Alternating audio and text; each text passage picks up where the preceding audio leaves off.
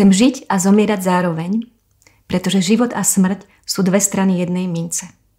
Chcem byť doma až do konca s tými, ktorí ma majú radi, ak budú môcť. Netrvám na tom, že musím byť doma. Nech život povie sám. Budem zraniteľná viac a viac. Nenakúpim si, neuvarím si, neupracem si. Nezájdem na záchod, neotočím sa, nenajem sa. A bude to ťažké. Chcem prijať pomoc od ľudí, ktorí budú okolo mňa. Ak by mi aj mozog nefungoval, nevadí. Túžim od nich cítiť lásku a záujem a viem, že ich rozpoznám.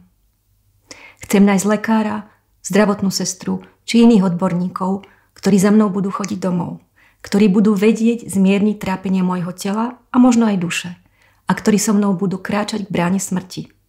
Tou potom musím prejsť sama. Ak by som nemala za čo zaplatiť nájom alebo kúpiť si lieky, chcem nájsť niekoho, kto mi pomôže. Dnes tak pomáham ja.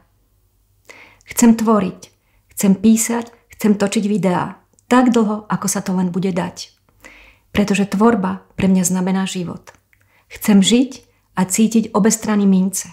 Chcem žiť a zomierať zároveň. To je moja definícia paliatívnej starostlivosti. Zamyslite sa aj vy na to svojou.